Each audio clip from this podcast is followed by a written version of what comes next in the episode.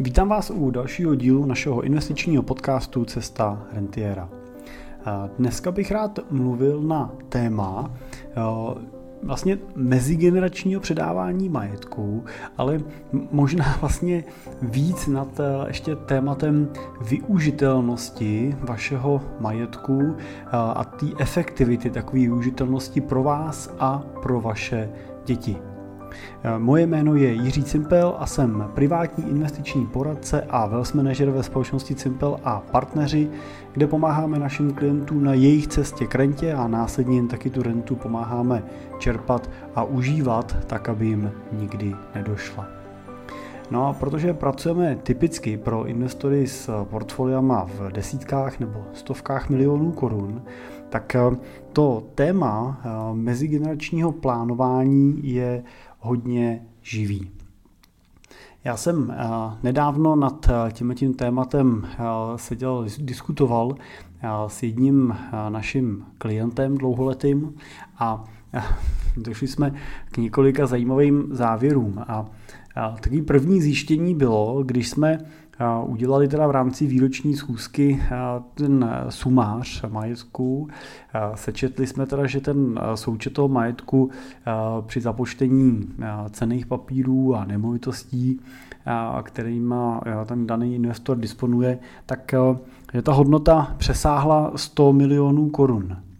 A to byl první okamžik, který ho trošku překvapil, Říkal, tak už je to 100 milionů.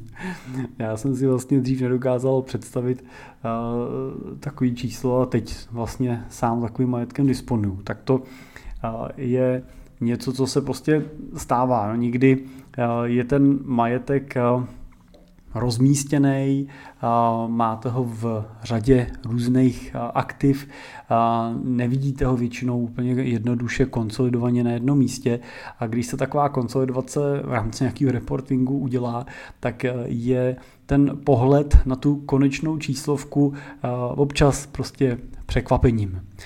Naštěstí v tomhle případě je to překvapení celkem pozitivní a milý.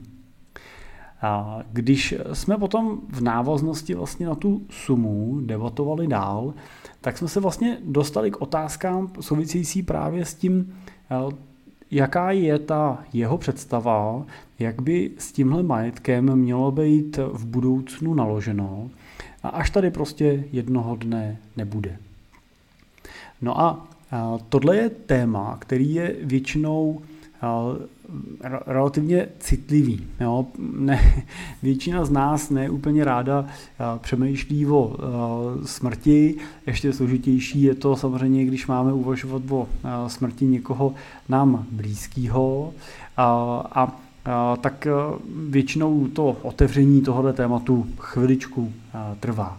Tak i vy, pokud se z těchto otázek necítíte úplně komfortně nebo necítíte se v té situaci při úvaze o tom, co bude, když nebo až tady jedno nebudu úplně pohodlně, tak se nemusíte cítit eh, nějak eh, špatně, je to normální. Každopádně eh, ten příběh toho mýho investora v tomto případě byl příběh vlastně standardní rodiny. Jednalo se vlastně o manžela a manželku se dvouma dětma, byly to děti ve věku kolem 30 let a těm klientům bylo nebo je kolem 60 let. No a my jsme se trošičku započítali. Napřemýšleli jsme teda nad tím, protože jsou pán i paní velmi vitální, jsou to sportovci, tak jsem přemýšlel, řekli jsme si dobře, tak vzhledem k vašemu zdravotnímu stavu současnému, tak můžeme relativně s dobrým jako výhledem uvažovat nad tím, že tady budete dlouho ještě. A když teda se přeneseme, řekněme si při, představit třeba hypotetický, že se dožijete 90 let, tak ve vašem věku 90 bude vašim dětem 60. A teď vlastně si musíme položit zajímavou otázku a to je, k čemu vašim dětem bude, když po vás zdědí každý třeba 50 milionů ve svých 60 letech. No a tohle je otázka, kterou kterou bychom si měli položit všichni. Ono vlastně samozřejmě, pokud váš majetek je v jednotkách milionů a máte třeba rodinný dům, tak to není takový problém. Jo? Ta suma není tak zásadní, ta velikost těch peněz není tak velká, aby nějak zásadně dětem vstupovalo do života pokud ten majetek je v těchto dimenzích, řekněme, milionů korun nebo 10-20 milionů korun součtu, tak eh, je spíš důležitý přemýšlet nad tím, eh, jak eh, tu distribuci toho majetku předem definovat, třeba formou nějaký závěti nebo dědický smlouvy nebo případně darovat ten majetek v průběhu života, tak aby nevznikly po vašim, vašem odchodu spory No a samozřejmě no, o tom, že ty spory vznikají a jak jsou komplikovaný, jsem už mnohokrát mluvil a určitě ještě mnohokrát mluvit budu, tak tohle téma dneska vynechám, ale vrátím se spíš té otázce, té situace, kdy ten majetek skutečně je velký a jedná se o desítky nebo stovky milionů. A v takovém případě, když budou vaše děti rozumný, budou dobře vychovaný, bude se jim v životě dařit, tak eh, se dá předpokládat, že ve svých 60 letech budou eh, finančně zajištěný. Nebudou trpět žádnou, žádným finančním nedostatkem. Eh, velmi pravděpodobně, pokud se budete chovat standardně, tak ani nebudou tušit, že vy majetkem v nějakým takovémhle objemu disponujete. Možná budou tušit, že nějaký peníze máte, že máte třeba nějaké nemovitosti, ale uh, rozhodně si v naprosté většině ty děti uh, nedokážou vytvořit objektivní představu o tom, uh, jaká suma to může být. A taky se v těch zdravých vztazích ty děti většinou nezabývají otázkou, jak tyhle peníze jednoho dne zdědí a co s nima budou dělat. Takže skutečně pro ty děti je velmi často překvapením, o jak velkou sumu se ve skutečnosti jedná. No a pokud jsou v těch 60 letech zajištěný, mají zajištěný svůj důchod, mají našetřeno, mají v průběhu života naplněný cíle, žijou vyrovnaný život, netrpí žádnou nouzí, tak eh, ten, ten, eh, ten balík peněz, který jim spadne do klína, když jim spadne do klína 50-100 milionů, tak eh, Eh, se rázem může stát eh, spíš problémem, eh, než požehnáním. Jo, spíš můžou být zdrojem komplikací než zdrojem radosti, protože prostě v těch 60 letech už se chcete soustředit na jiné věci a jiný témata, než na to, abyste se učili, jak spravovat a řešit takovýhle balík peněz z daňového hlediska, z investičního hlediska, z bezpečnostního hlediska, jo, jak to vlastně utrácet, co s tím máte dělat a tak dále. No a to je něco, co vlastně nikdo s tím majetkem udělat nechceme. Nikdo nechceme, aby naše dědictví přinášelo starosti a přineslo problémy. Dědictví by mělo být darem z lásky, mělo by to být tím předáním nějakých hodnot, principů, předání nějakých pozitiv, něčeho, co může ty děti do toho života inspirovat, motivovat, pozitivně rozvíjet a ne něčeho, co je bude vystavovat stresu a potížím. Tak, no ale jak to teda udělat, když takovým majetkem disponujete a, máte ten výhled té dlouhověkosti. Jo? To znamená, když skutečně reálně vidíte, že k nějakému finálnímu dědictví může dojít až v pozdním věku, v pozdním věku vašich dětí. Těch možností a cest je samozřejmě celá řada. Můžete ten majetek darovat dětem dřív, a nebo taky ten majetek dětem nemusíte darovat vůbec.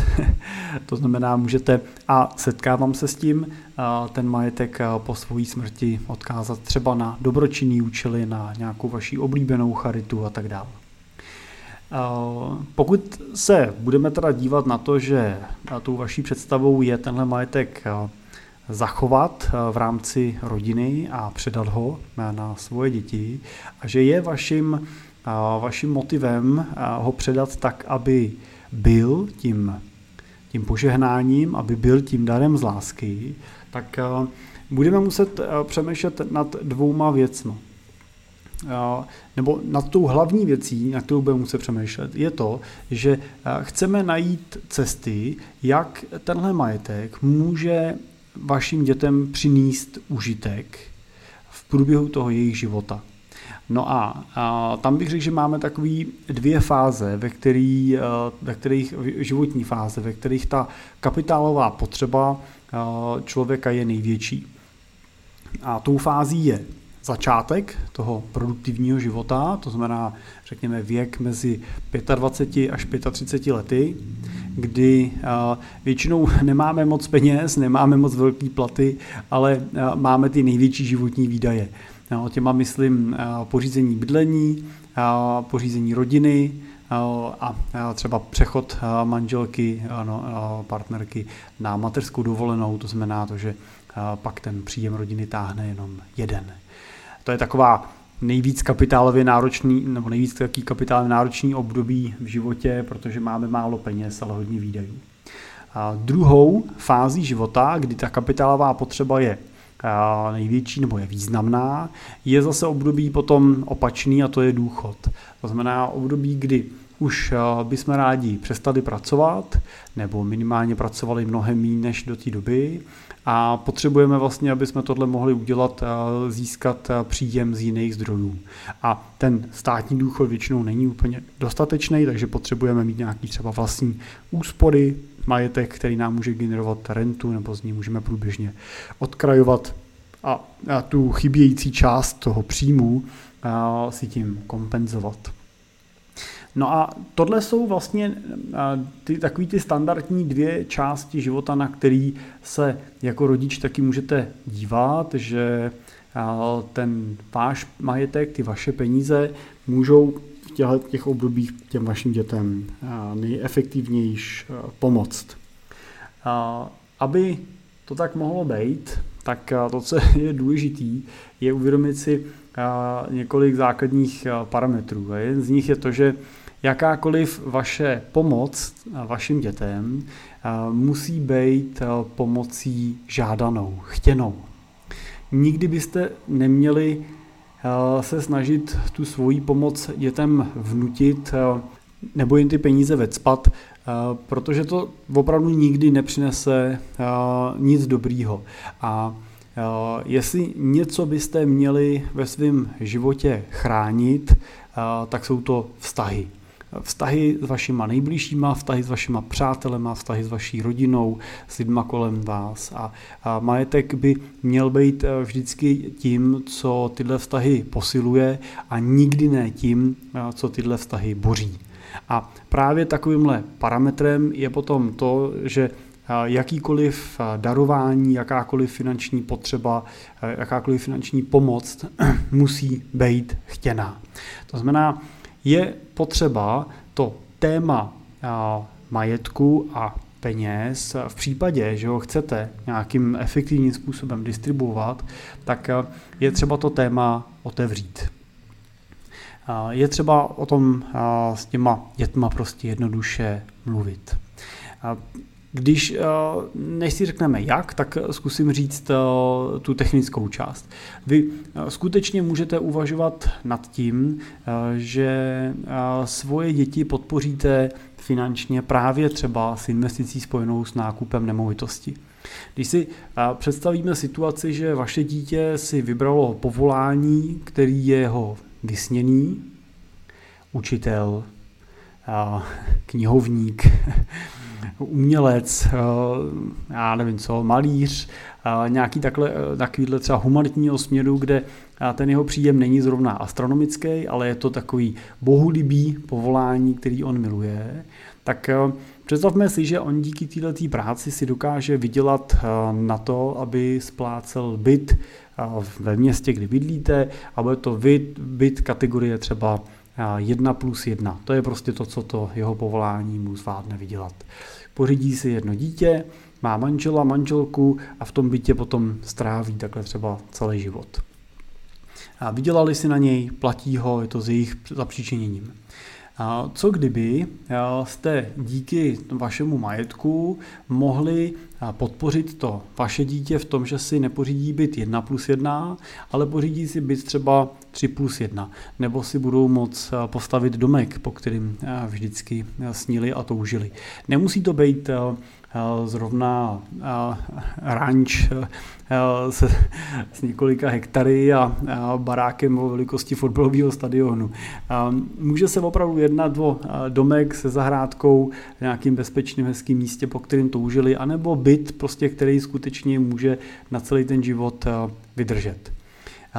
Vy jim na ně budete schopný poskytnout prostředky, oni budou, nebo oni doplní ty peníze, které jim na to dáte, úvěrem, který by odpovídal tomu, kdyby si koupili ten byt, na který standardně mají, to znamená dál se účastní toho, že ten majetek nabili, dál jsou aktivní v tomto směru.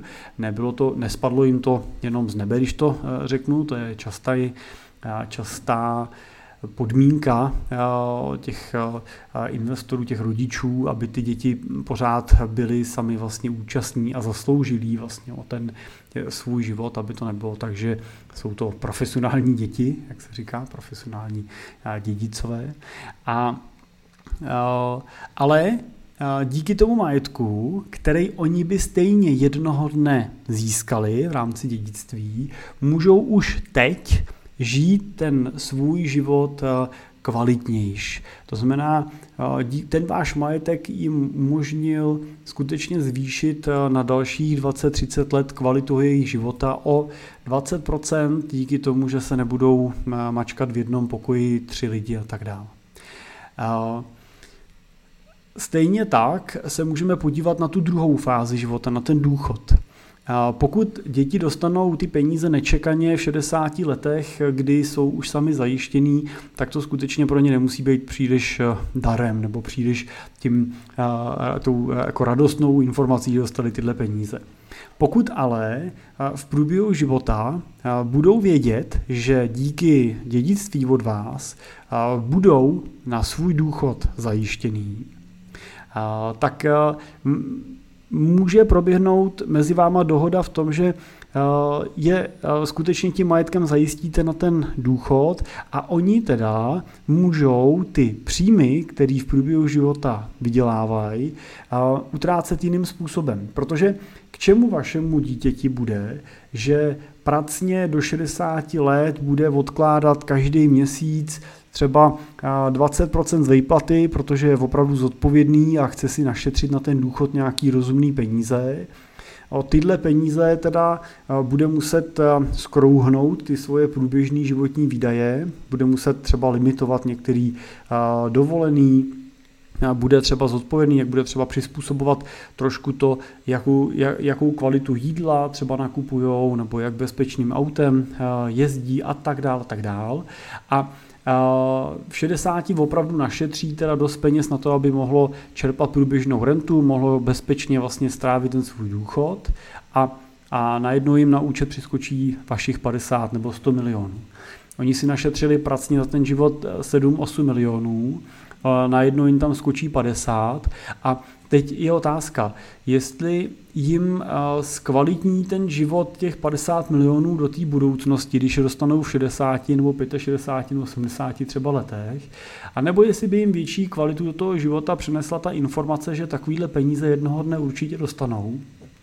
A tím pádem v průběhu života můžou těch 20-30%, který by jinak museli odkládat směrem k tomu důchodu, utrácet eh, jiným způsobem. Můžou si dovolit tyhle peníze prožít.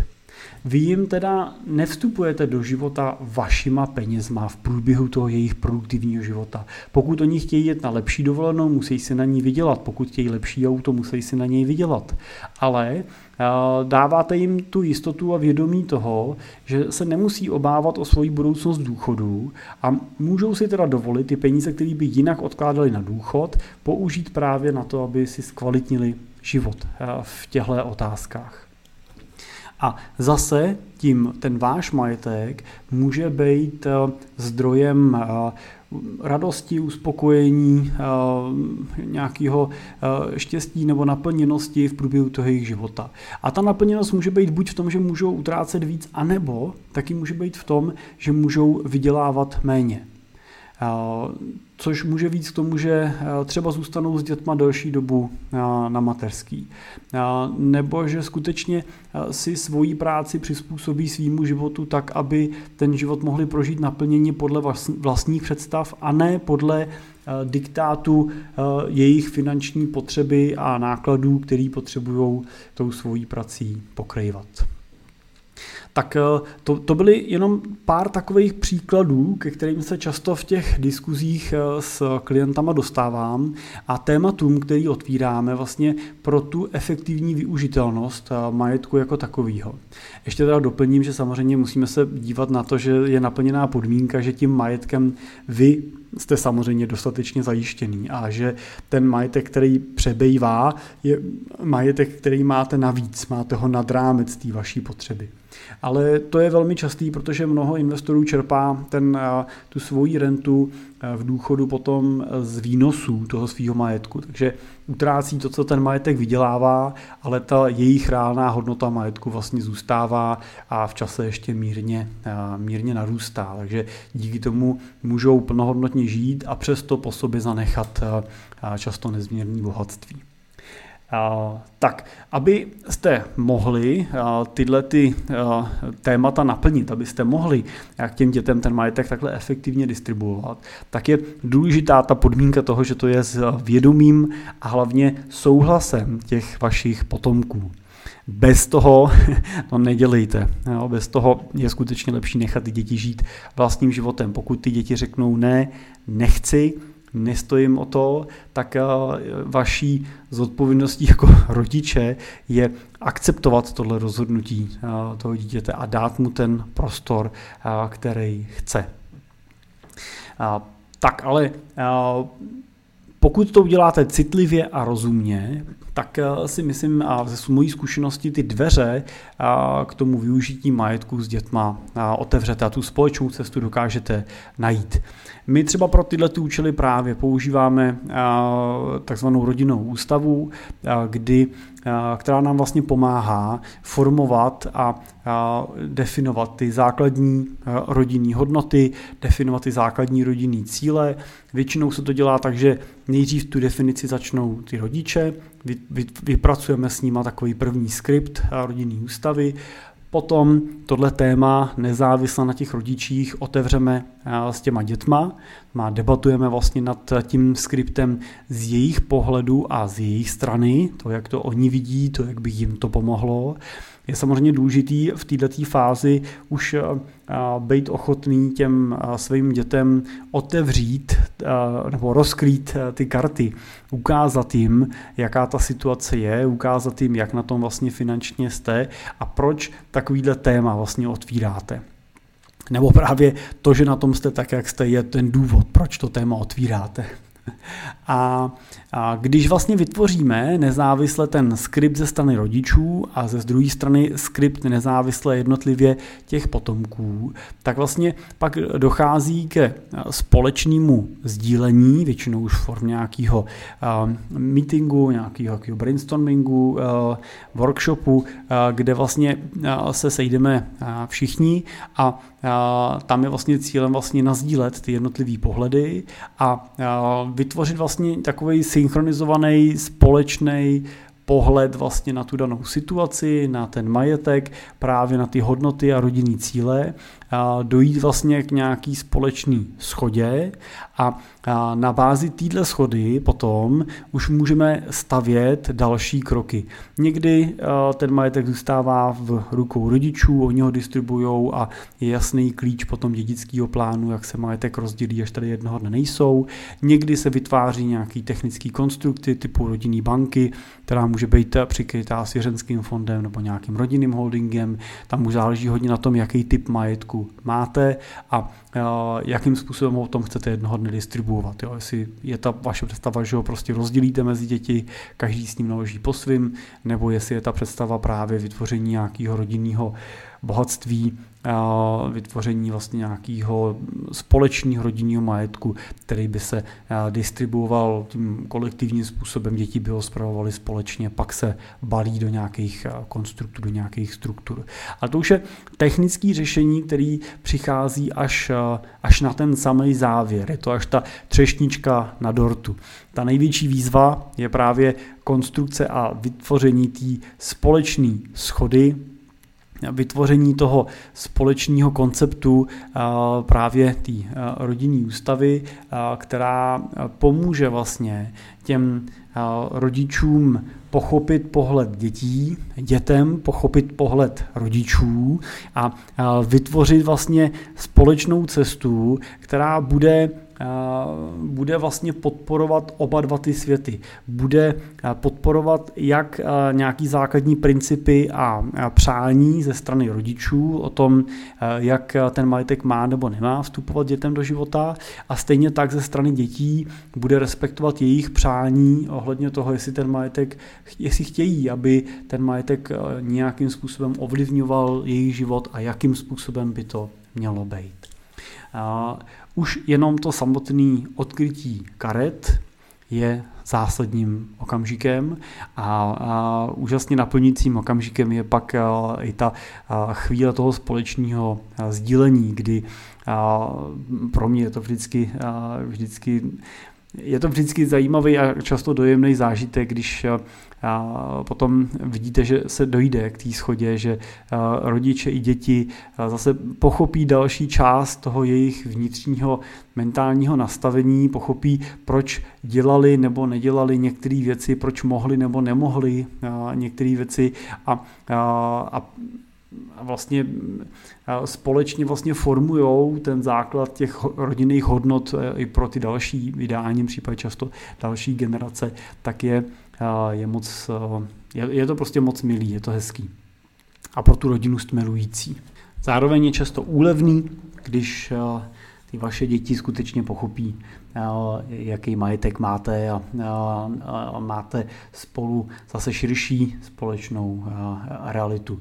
Ano, to, že děti ví, jakým majetkem disponujete, pomáhá i v tom, že jsou ochotní od vás přijímat nějaký dary. Jo, takže pokud jste e, v důchodu a chcete svým dětem dát nějaký větší dar, tak často můžete slyšet reakci, ale když jsi v důchodu, já bych spíš měl podporovat tebe a ne ty, ne ty mě.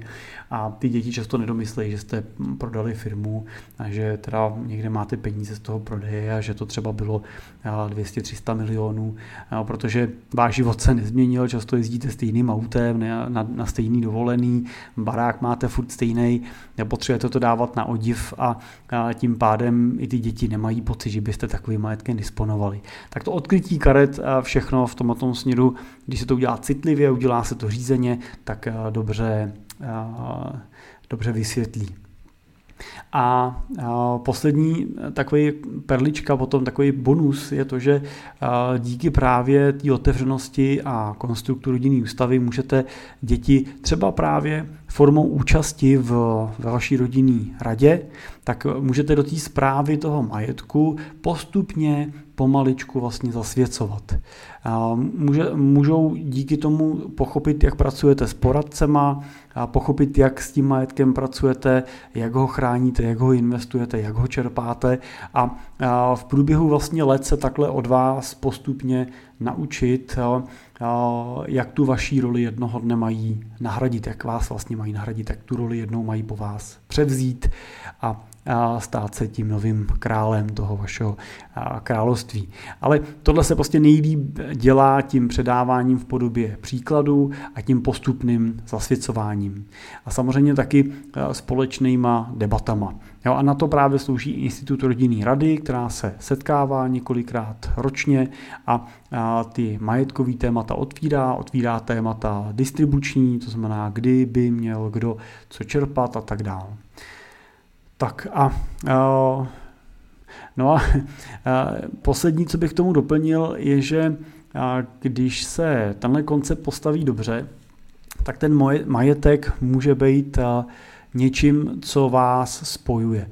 může být něčím, co posiluje ty vaše pouta, něčím, co vlastně dává další důvody k tomu, abyste se pravidelně setkávali. Když děti dospějou, tak často se ty setkání mají tendenci smrsknout na narozeniny a svátky. A Další důvody se třeba let kdy hledají složitě, protože už mají svoje rodiny, svoje děti, svoje zájmy, svoje koníčky, nebydlí často blízko a tak dále. Ale když definujete, že tam je nějaký společný zájem typu právě majetku, definujete rodinnou ústavu, vytvoříte rodinnou radu, řeknete fajn, jako rodinná rada se budeme potkávat pravidelně na třeba kvartální bázi, takovýhle setkání si můžeme udělat hezký, jo, nemusí to být uh, setkání, může to být samozřejmě setkání doma u grilu nebo nad společnou večeří, ale taky to může být setkání na společný dovolený, může to být setkání na, na golf, se společným golfem nebo wellnessem a tak dále. Takže nemusí to být jenom práce, jo? mělo by to být primárně ten spojující prvek pro vás a pro vaší rodinu. Tak eh, doufám, že jste si našli v tom mým dnešním zamyšlení eh, nějaký eh, něco, co si z toho můžete vzít pro sebe a pro svůj majetek, ať už disponujete stovkama milionů, anebo třeba jenom jednotkama milionů a že byl pro vás ten díl užitečný. Pokud to téma je pro vás aktuální a řešíte, jak s majetkem v takových objemech efektivně pracovat, jak ho investovat a jak právě do té jeho zprávy zapojit i ty vaše potomky, tak jsme tady samozřejmě pro vás. Neváhejte se nám ozvat, rádi s vámi to téma prodiskutujeme u oběda, u kávy a pokusíme se najít způsoby, jak vám můžeme být nápomocní. Kontaktovat mě můžete na mým mailu jiřizavináčcimpel.cz anebo velmi jednoduše na našich webových stránkách www.cimpel.cz, kde v pravém horním rohu kliknete na tlačítko Chci být klientem, vyplníte pár otázek a my se vám obratem ozveme. Tak eh, díky za pozornost. Eh, pokud se vám tenhle ten díl líbí, tak samozřejmě budeme rádi, když nám dáte hodnocení na Apple podcastech nebo Spotify. Nezapomeňte samozřejmě podcast odebírat, ať vám neutečou další díly a já se budu moc těšit zase u dalšího dílu brzo naslyšenou.